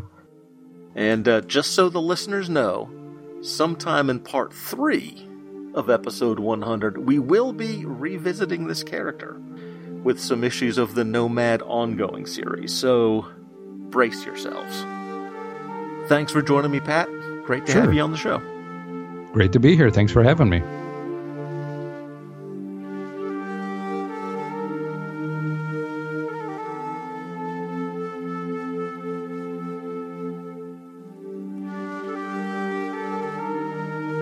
Next up, it's a true epic. Book 33 is The One, number two, from the Epic Comics imprint of Marvel, cover dated September 1985. And joining me for this one is Ron, just Ron Sadowski. Hey, thank you, Professor. I appreciate you uh, having me on board. Good to talk to you again. So, tell me, what is your history with Epic? Um, some of these other, maybe out of mainstream books from around here in the mid 90s. I will truly admit that uh, I bought the one off the newsstand. Oh, my. Usually, comics just showed showed up, and we had to, uh, you know, hey, wow, that's didn't know anything about that, and and I had actually been looking forward to it because uh, Rick Veck was a um, regular artist, uh, one of the rotating artists on uh, Alan Moore's Swamp Thing. So I was familiar with his work. What can what can you say when you know you read a blurb and it's like the last word in superheroics and and world nuclear war and uh, all sorts of strangeness. Everything all at once. I remember picking this up as it was coming out and and reading it monthly. I I- know that's a crazy idea. That comic books you used to read every month. You'd wait how long in between? 30, 30 minutes? 30 minutes? Is that what you said? For me here in 84, 85, the uh, sort of the alternative books I was reading may have been from First. Uh, I read a few epics. Groo the Wanderer showed up there for a while. But the one, this one, totally slipped by me. So And that's just sad. Um, to me, Epic was just always sort of uh, Marvel's adult line. Right. hmm And the funny thing is, is this, the adult storylines, uh, they weren't that much more adult. It's just that they would have some Kevin 'em. So, Right. well, this story is I am he, as you are he, as you are me, and we are all together. And it was written, penciled, inked, colored, lettered, probably delivered directly to your newsstand, Ron. All by Rick Veitch. This is a one man band here. yeah, r- r- there's no job below below Rick's uh, pay grade. Uh, Now, what I attempted to make out of this is that the one is a skinny dude with about a foot of orange hair sticking up from his head. I guess last issue he stopped the nuclear war and developed, along with a bunch of others, some crazy superpowers, including a brother and sister team, but the less said about them, the better. A new Cold War is underway, as is a new era in human evolution. And that's about as close as I can get to a summary because I don't really know what I read here. so, Ron, help me out, buddy. Okay, uh, simply enough, uh, uh, the one is the next step uh, in human evolution. When mankind reaches that pinnacle, they step to the next level. Uh, unfortunately, what happened was uh, someone manipulated the world and, and sort of pushed us to a nuclear oblivion, and the one had to come a little early to save humanity. But with the coming of the one, there is the other, the primordial uh, opposite force, the one that uh, looks to bring man down from the, the chance of it uh, him evolving to the next level. But issue one, the, we basically have a nuclear war that gets prevented. And in issue three, we have super power beings fighting all across the planet. And issue two is Rick Veck explaining all his little philosophies about how everything in the world, in the universe, sort it co- correlates to each other. There is a lot of talking. I will say the one is a lot of people go, "Oh, it's weird." Yes, it's it's sort of in that '60s kind of vibe, 2001 kind of uh, uh, idea that there's something more important than just what we see on the surface. But the problem is, is it's six issues, and in almost every issue, something gigantic, cataclysmic, earth-shattering happens, except issue two. Of course. It doesn't read well by itself. I'll put it that way. Reading this, uh, I'm reminded, and this is 1985. Uh, I'm reminded that the end of the Cold War, I, th- I, th- I think we can agree, was on balance a good thing for the world, but it Right. really did knock out a whole bunch of great story possibilities and premises. it's hard for people nowadays, uh, these younger people, to understand. We used to live in fear of a nuclear war. The whole premise of the book came out of a article Veitch had read about how we sort of have internalized that fear of the nuclear Mhm. annihilation as part of our culture. Yeah, and then 10 years later, we don't have that Right. culture anymore because that Soviet uh, American dichotomy sort of ended. But long and short of it, it's still a good story. hmm Suffers from a little bit of 80s-ism. Veitch is a child of the 60s who, you know, grew up illustrating in the 70s and, and it was getting published in the 80s. So you could just imagine his influences from the underground comics that he used to read, which I didn't realize this until I was reading a, an afterword in my uh, the one com- collection from um, King Hell Comics, and that is his brother Tom Veitch used to write underground comics. They were literally working in that industry before they broke through, which sort of you can understand sort of some of the more extreme concepts that Veitch throws out there. The one came out literally like a month or two before Watchmen came out. Mm. But Veitch had been actually working on it for a couple of years. So he had actually shared it with Alan Moore, who mm. said that certain things that he picked up on, he used in Watchmen. It- But the mm-hmm. hype for Watchmen must have just swept this away. this had all been going on since the underground comics of the 60s. The idea of taking superheroes and putting them in a realistic situation, which just completely makes them absurd because they're absurd characters in a real world. Mm-hmm. It's Alan Moore's fault. He's the first one who did that exact same thing that had been done a dozen times in Mad Magazine and Right, right. underground comics, but he's the first one who actually did it seriously. But the truth is, is the one influenced Alan because they were working on Swamp Thing together and Right. they're swapping ideas back and forth. So hmm. the one has a, a, a footnote in history. There you go. There you go. As we said, it is tricky just judging one, but that is what we have to do. So the one, number two, is it worth twenty five cents? Yes, but only if you can find the exactly. five. I, And I I agree with that. And, or if, if like you, you're just a big fan of Rick Veitch and want to pick it up. But I would suggest, even if you pick up the second issue for a quarter, you might want to pick up the rest for a buck each. Whoa, whoa, whoa! I don't know what you're talking about, but maybe I'll let it go just this once. Well, thanks for joining me on this one. I definitely needed your help. Thank you, Ron. No problem.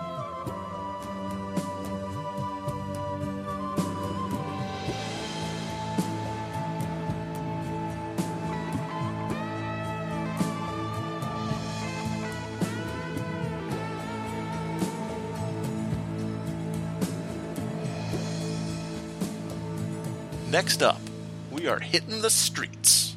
Book 34 is Punisher War Journal 34 from Marvel Comics, cover dated September 1991. And joining me for this one, return appearance of Chad Bokelman. It is awesome to be back, Alan. I really appreciate it. Do you have much of a history with the Punisher in particular, or just in general? Where were you comics wise in the early 90s? I was born in 1987, uh, and I didn't get heavy into comics until after high school, which was uh, 2006, seven. So you missed the 90s. Good on you. Very good. Very good. Of the four or five comics I had as a kid that I read over and over again, one of them was Union Number Zero. One of my first comics was a very distinctly 90s series. On the show I do, Action Comics Weekly, I made a point to mention early on I'm not a fan of the uh, mercenary type characters. They never really appeal to me on their own. That type of character never really appealed to me. I think they're better when they're alongside other characters, like how you know back when when uh, Punisher appeared on uh, Daredevil. I think that's a cool pairing. I like seeing the two um, different psychological dichotomies, if you will. But I don't like getting lost in this mindset. Hmm.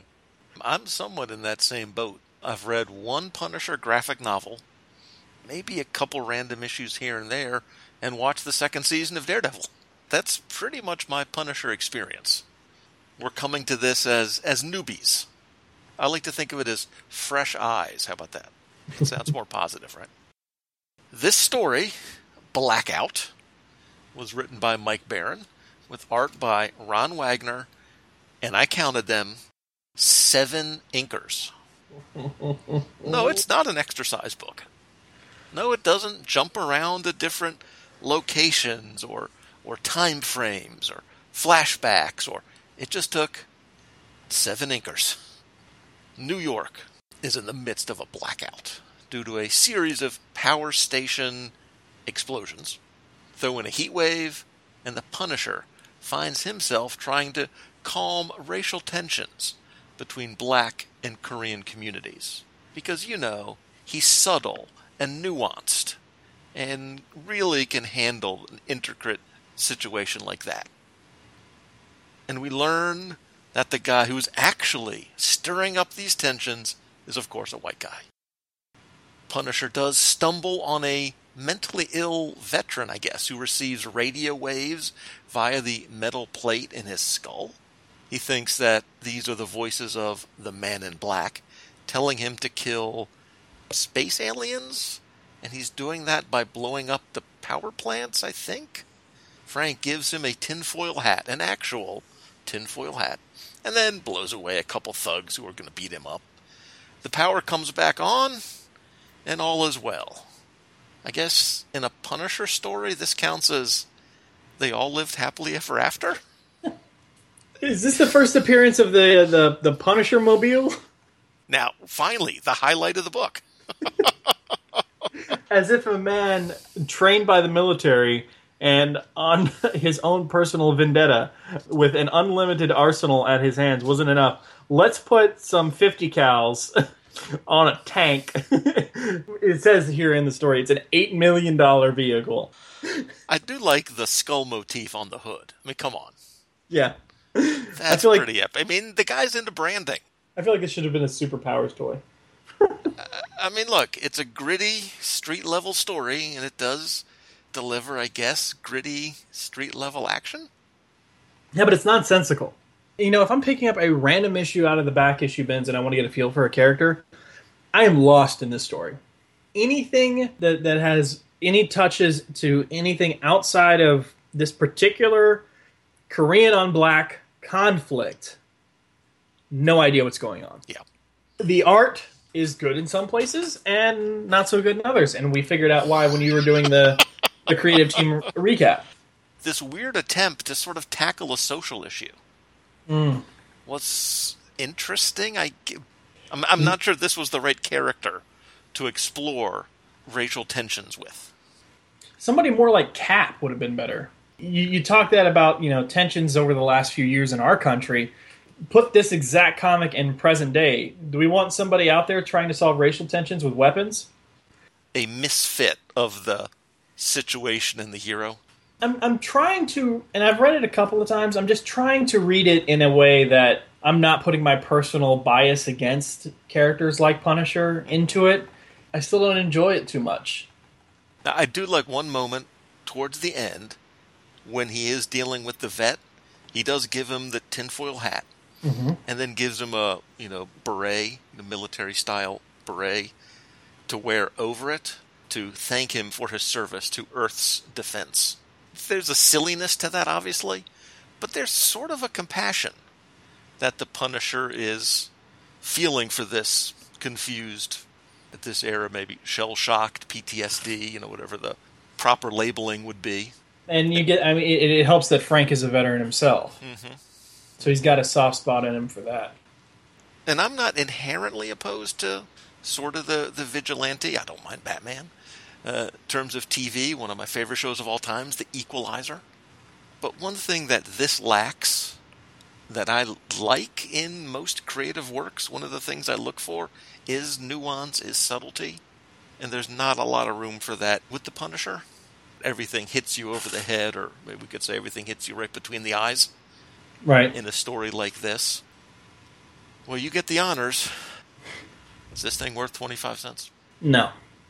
Yeah, I mean, to me, The Punisher is obviously a popular character.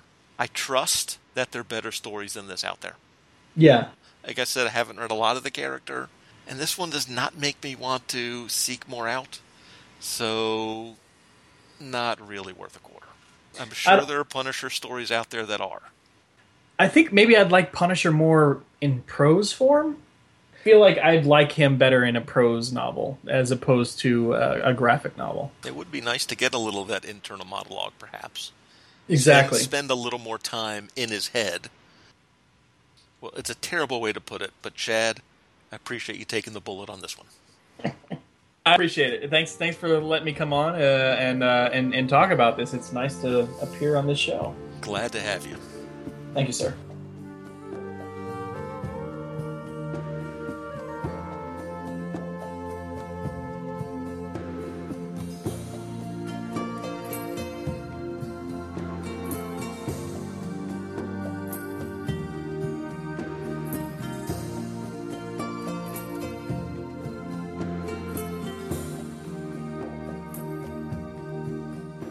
Next up, we are solidly in the 2000s. Books 35 and 36 are Superman. 658 and 660 from DC Comics, cover dated January and March 2007. And joining me for this is one super Superman fan, Bob Fisher. Hello. It is a thrill to finally be here. Everyone knows you're a huge fan of Steel. Yes. But I don't know how you feel about Kurt Busiek. Either his take on Superman or sort of other of his comic book work. Not huge Mm, fan okay. of, of Mr. Busiek overall. I think he's had some high high marks and some low marks, but uh, this kind of time period, this is not, in my opinion, the highlight of the history of Superman. From my understanding, just as an outsider, Mhm. that yes, this seems to be This maybe is the late '90s into the 2000s. This is sort of the chronologically the the middle of the lull.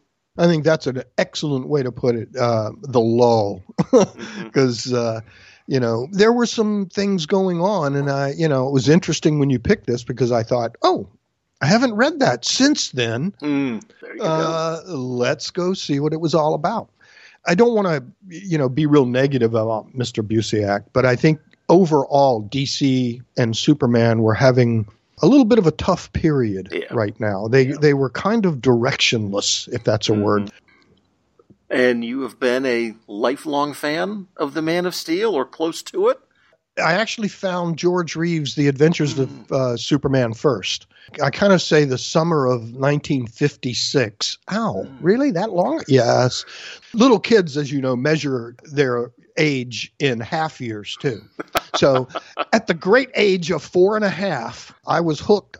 One summer, we were vacationing in my uh, mother's family's home in Manteo, North Carolina and my uh, cousin was just a little older than me, maybe a year older than me. I was, you know, pacing around waiting for Superman to come on TV, and he said, "We don't get in Manteo. They got one channel, and it was not and the it one wasn't came- that one. it wasn't that one. So, and he says, "Oh, but if you like Superman, come on." And we went out to literally the barn in the back of the house, and there was an old traveling trunk, and right on top was Superman Volume 1 number 43. Wow. And he said, "Here." And I ran in the house and said, "Mom, mom, here, read this to me." and I sat on the arm of the chair and I learned how to read that summer and the following summer with those comics in that trunk. That was my beginning of comic books, that Superman number 43. And I still have that comic book. And it was really funny though, you know, because you get to first grade a year and a half later, and they pull out the Dick Jane, see Dick run, see Jane, you know, and I'm thinking, okay, well, what's his secret identity? Who is he? What's his power? Where's the annoying boss? Where's the supervillain? So when you can get into first grade and you already know how to spell invulnerable and what it means, you're kind of waiting for the see Dick run guys to catch up. Well, these are two quite different stories, so we'll, we'll take them one at a time. Okay. In uh, 658, this is The Last Tomorrow by Kurt Busiek, with art by Carlos Pacheco and Jesus Merino. In the future world of 2014, Lois journals the war. Luthor's forces fight Khyber. The war is going poorly. The resurrected Superman confronts Khyber, dragging him into the sky. He almost kills Khyber but can't, and instead Khyber kills him. Scirocco kills the damaged Khyber, but loses his life in the process. Over the next several years, many others die. The sun eventually returns, and after Lois passes, Jimmy continues her journal. As far as he knows, he is the last boy on Earth, and writes his final journal entry in 2056. Back in the present, Arion argues that civilization always goes in cycles, and that Superman must not intervene. He must let civilization fall. Okay, Bob, I didn't know we were going to get this heavy. Wow. Broad thoughts on this one. Wow. Um, exactly. yeah, because uh, even seeing the story title, I just didn't remember this at all. And as I was reading, I'm going, "Whoa, this is pretty heavy. They're killing everybody." As I mentioned, I'm not a huge, you know, Busiek fan, Mm-hmm. but I really enjoyed this. I thought for you know what it was doing, it made me want to say, "Ooh, this is 58. I need to go back and get the start of this Right. and Right. see what happened." I always like it when a story takes place in the future in the past. Yeah, Because this came out in 2007, so it was a near future story right. starting in 2014. So that's always just funny. Uh, I love that. Yeah. but it was intense. maybe somber or sober, Mm-hmm. but it was, for the most part, the characters were in character. Lois hmm was doing what Lois does. A lot of times, that's where uh, I think some superhero comics will fall down is with the supporting cast. She was just chronicling, just for the sake Yeah. of chronicling. And then Jimmy And- picks it up.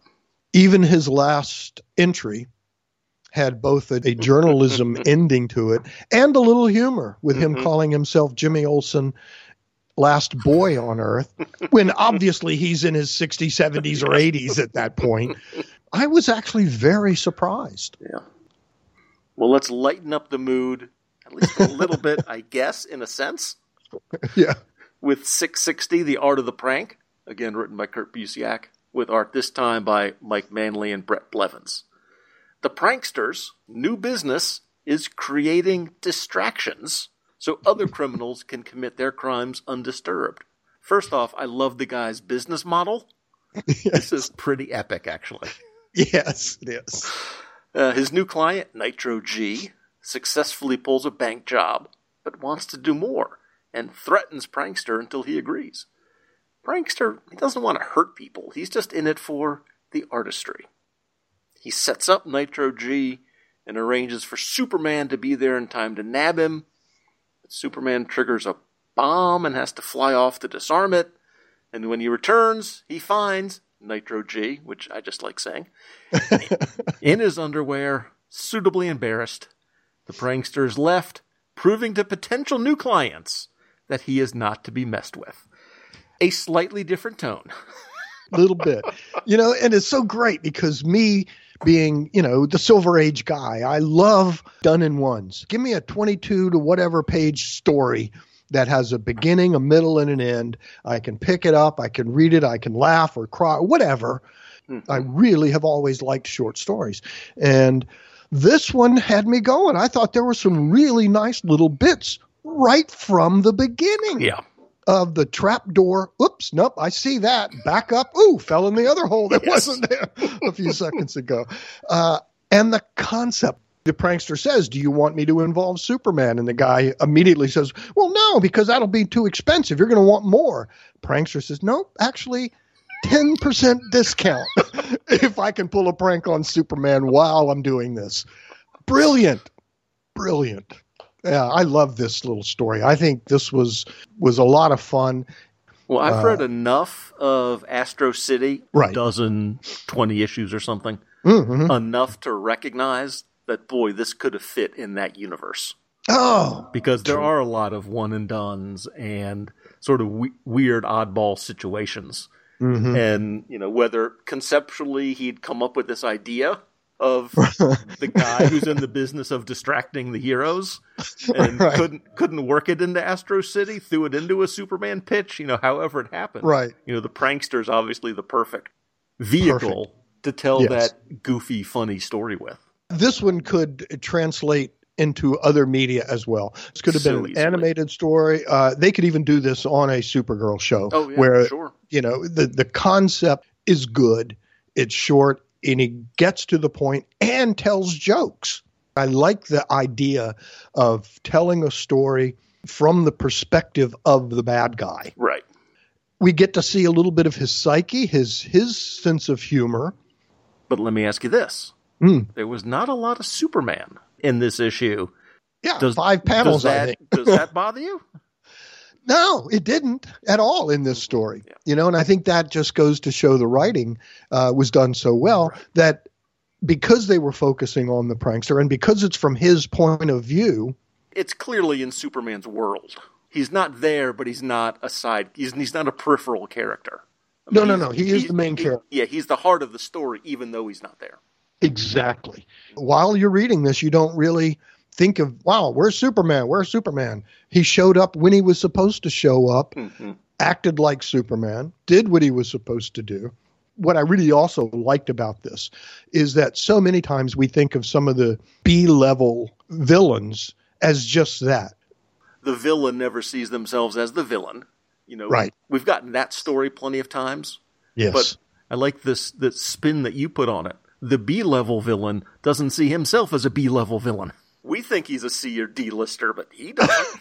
he doesn't know. He's he's as important as Lex Luthor.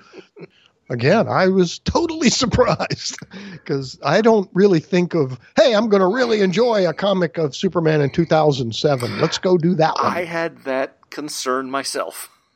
Just just by reputation. Both of them were enjoyable, but totally different on the spectrum. But I need to go back and check out more. That's another thing that has happened. I made a little note. Check out more Busiek. Mhm. well, let's make this official. You get to deliver the verdict first. Were these issues worth a quarter? Absolutely. Totally agree. Totally. Again, I went in with shaky expectations, but really dug both of these a lot. They're Right. really quite good.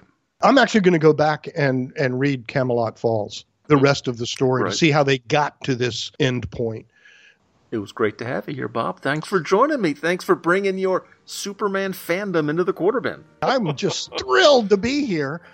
I am without words. Now you can cross it off the list. Now it has been checked off. Woohoo!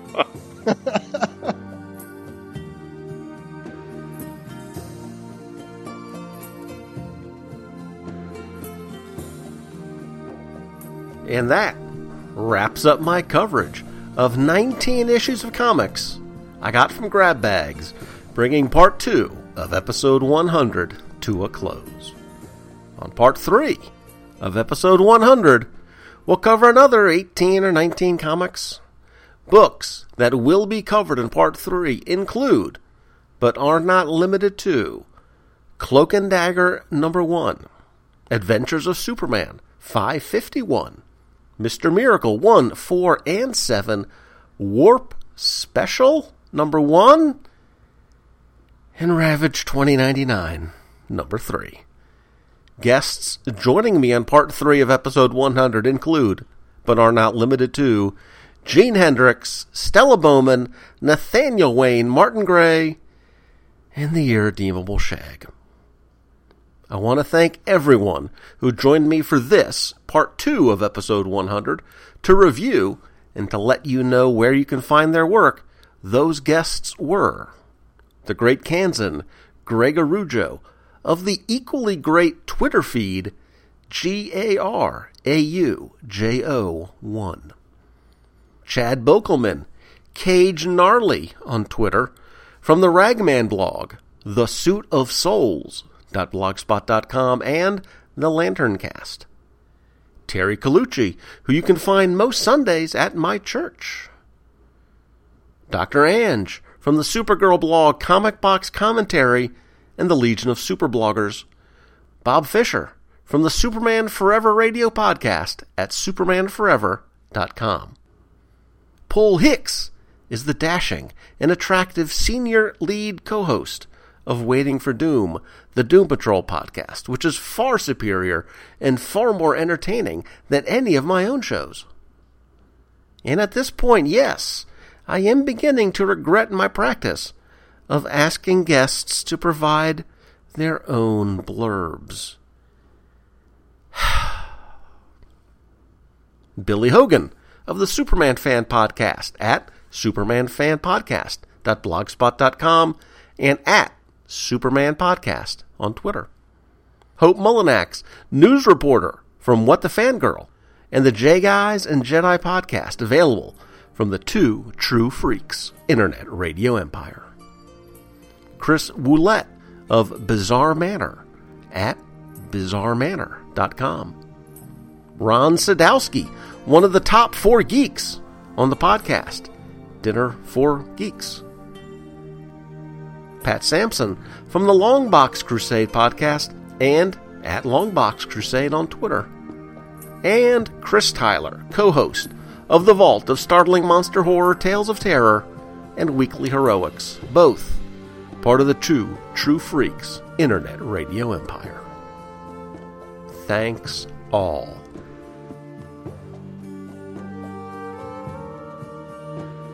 Music in episode 100, part 2, was by Jeff Johnson. For more information about him and his music, check out arcmusic.com.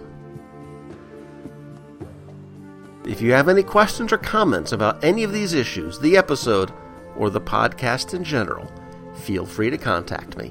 Until the next supersized episode, I'm Professor Alan, and I'll see you in the quarter bin.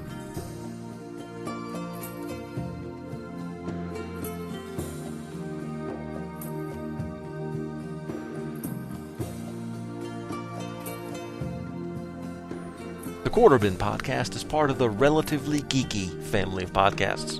Show notes and links are available at relativelygeekypodcast.blogspot.com, where the podcasts Uncovering the Bronze Age and Shortbox Showcase also make their home. Links to Facebook and Twitter are there as well. Feedback for the show is welcome at relativelygeeky at gmail.com. And if you like what we've got going here, please leave a review and a rating in iTunes. It'll help more people discover the show. Thanks again for listening.